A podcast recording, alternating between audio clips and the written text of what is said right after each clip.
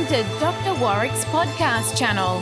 Warwick is a practicing cardiologist and author with a passion for improving care by helping patients understand their heart health through education. Warwick believes educated patients get the best health care. Discover and understand the latest approaches and technology in heart care and how this might apply to you or someone you love.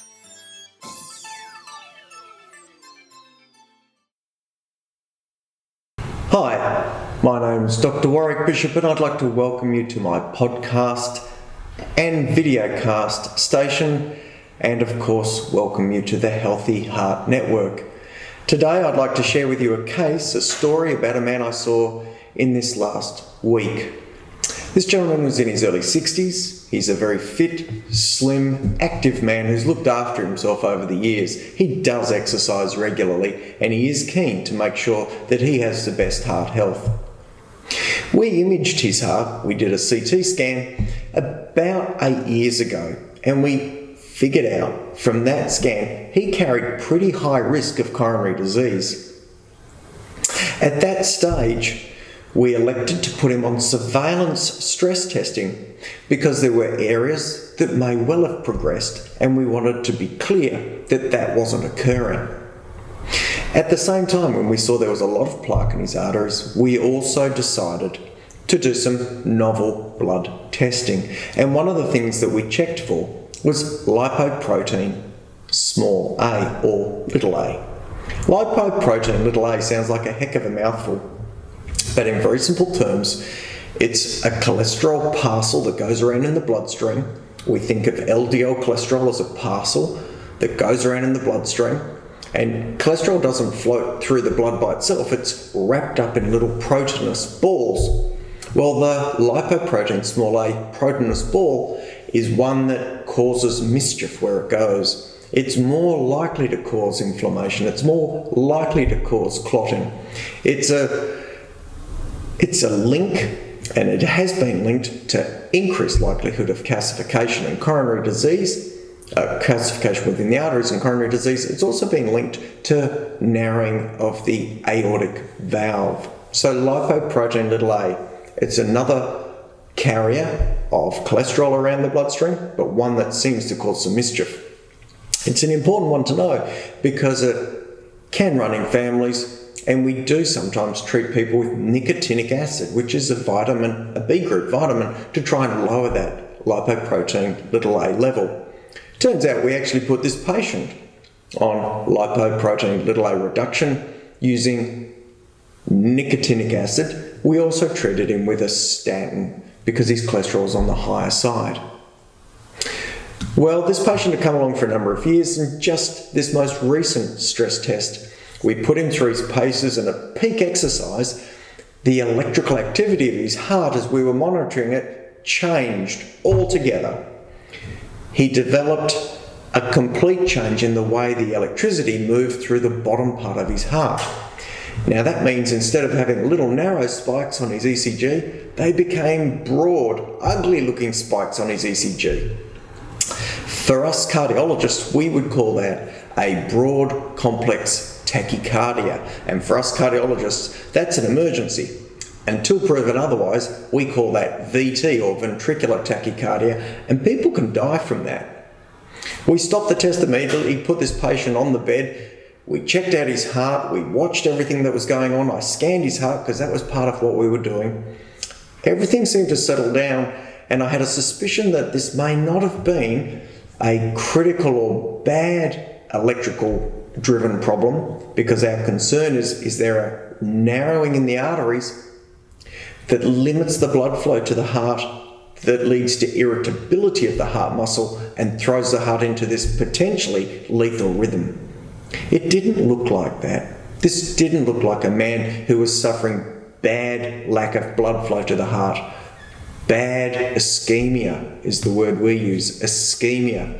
Ischemia meaning lack of blood flow.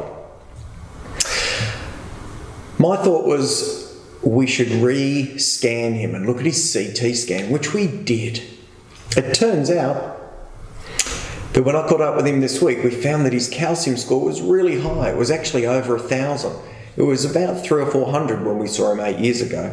So his calcium score was now over a thousand. His calcium score percentile was at the 90th centile. So he was, if we were to take 100 men his age, he was in the worst 10. So his calcium score was high, it was over 1,000. His percentile was high. In normal terms, this would mean disaster. But we do two things as part of our CT evaluation. The first is to look with non contrast, no injection of dye, just looking at the calcium. And I've just told you what that showed. But the other thing that we do is we look at what the arteries look like by injecting contrast and getting more information. In this particular man's case, when we did that, the really interesting thing was there wasn't any evidence of cholesterol dominant plaque in there. There was no soft, non calcific plaque, no soft cholesterol dominant plaque.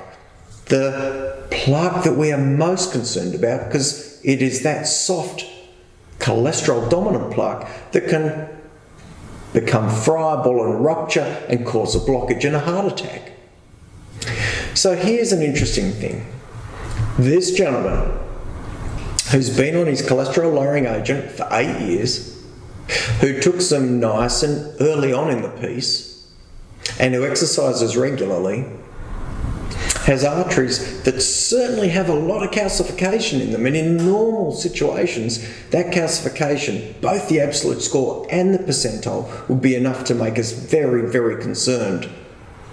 But in his particular situation, because of this complete lack of non calcific plaque or cholesterol dominant plaque, the fatty soft stuff, because he had none of that, his arteries look relatively inert.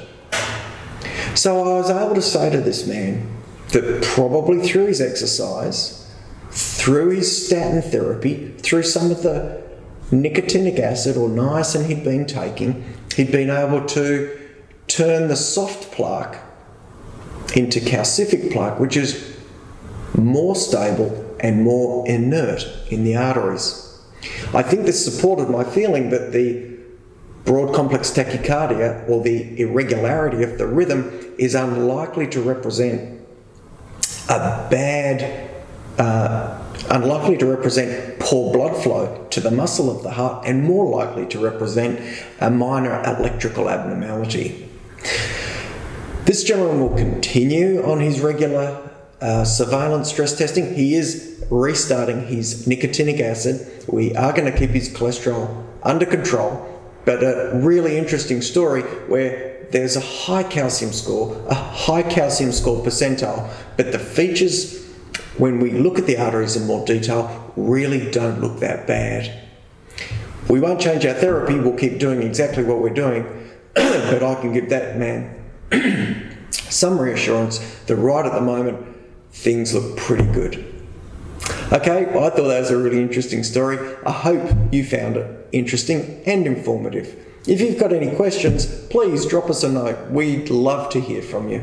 If you have any suggestions for any other, any other topics, please let us know.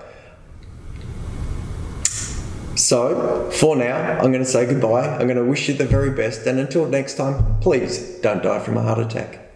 Goodbye.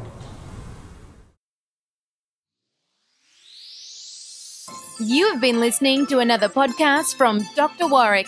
Visit his website at drwarwickbishop.com for the latest news on heart disease. If you love this podcast, feel free to leave us a review.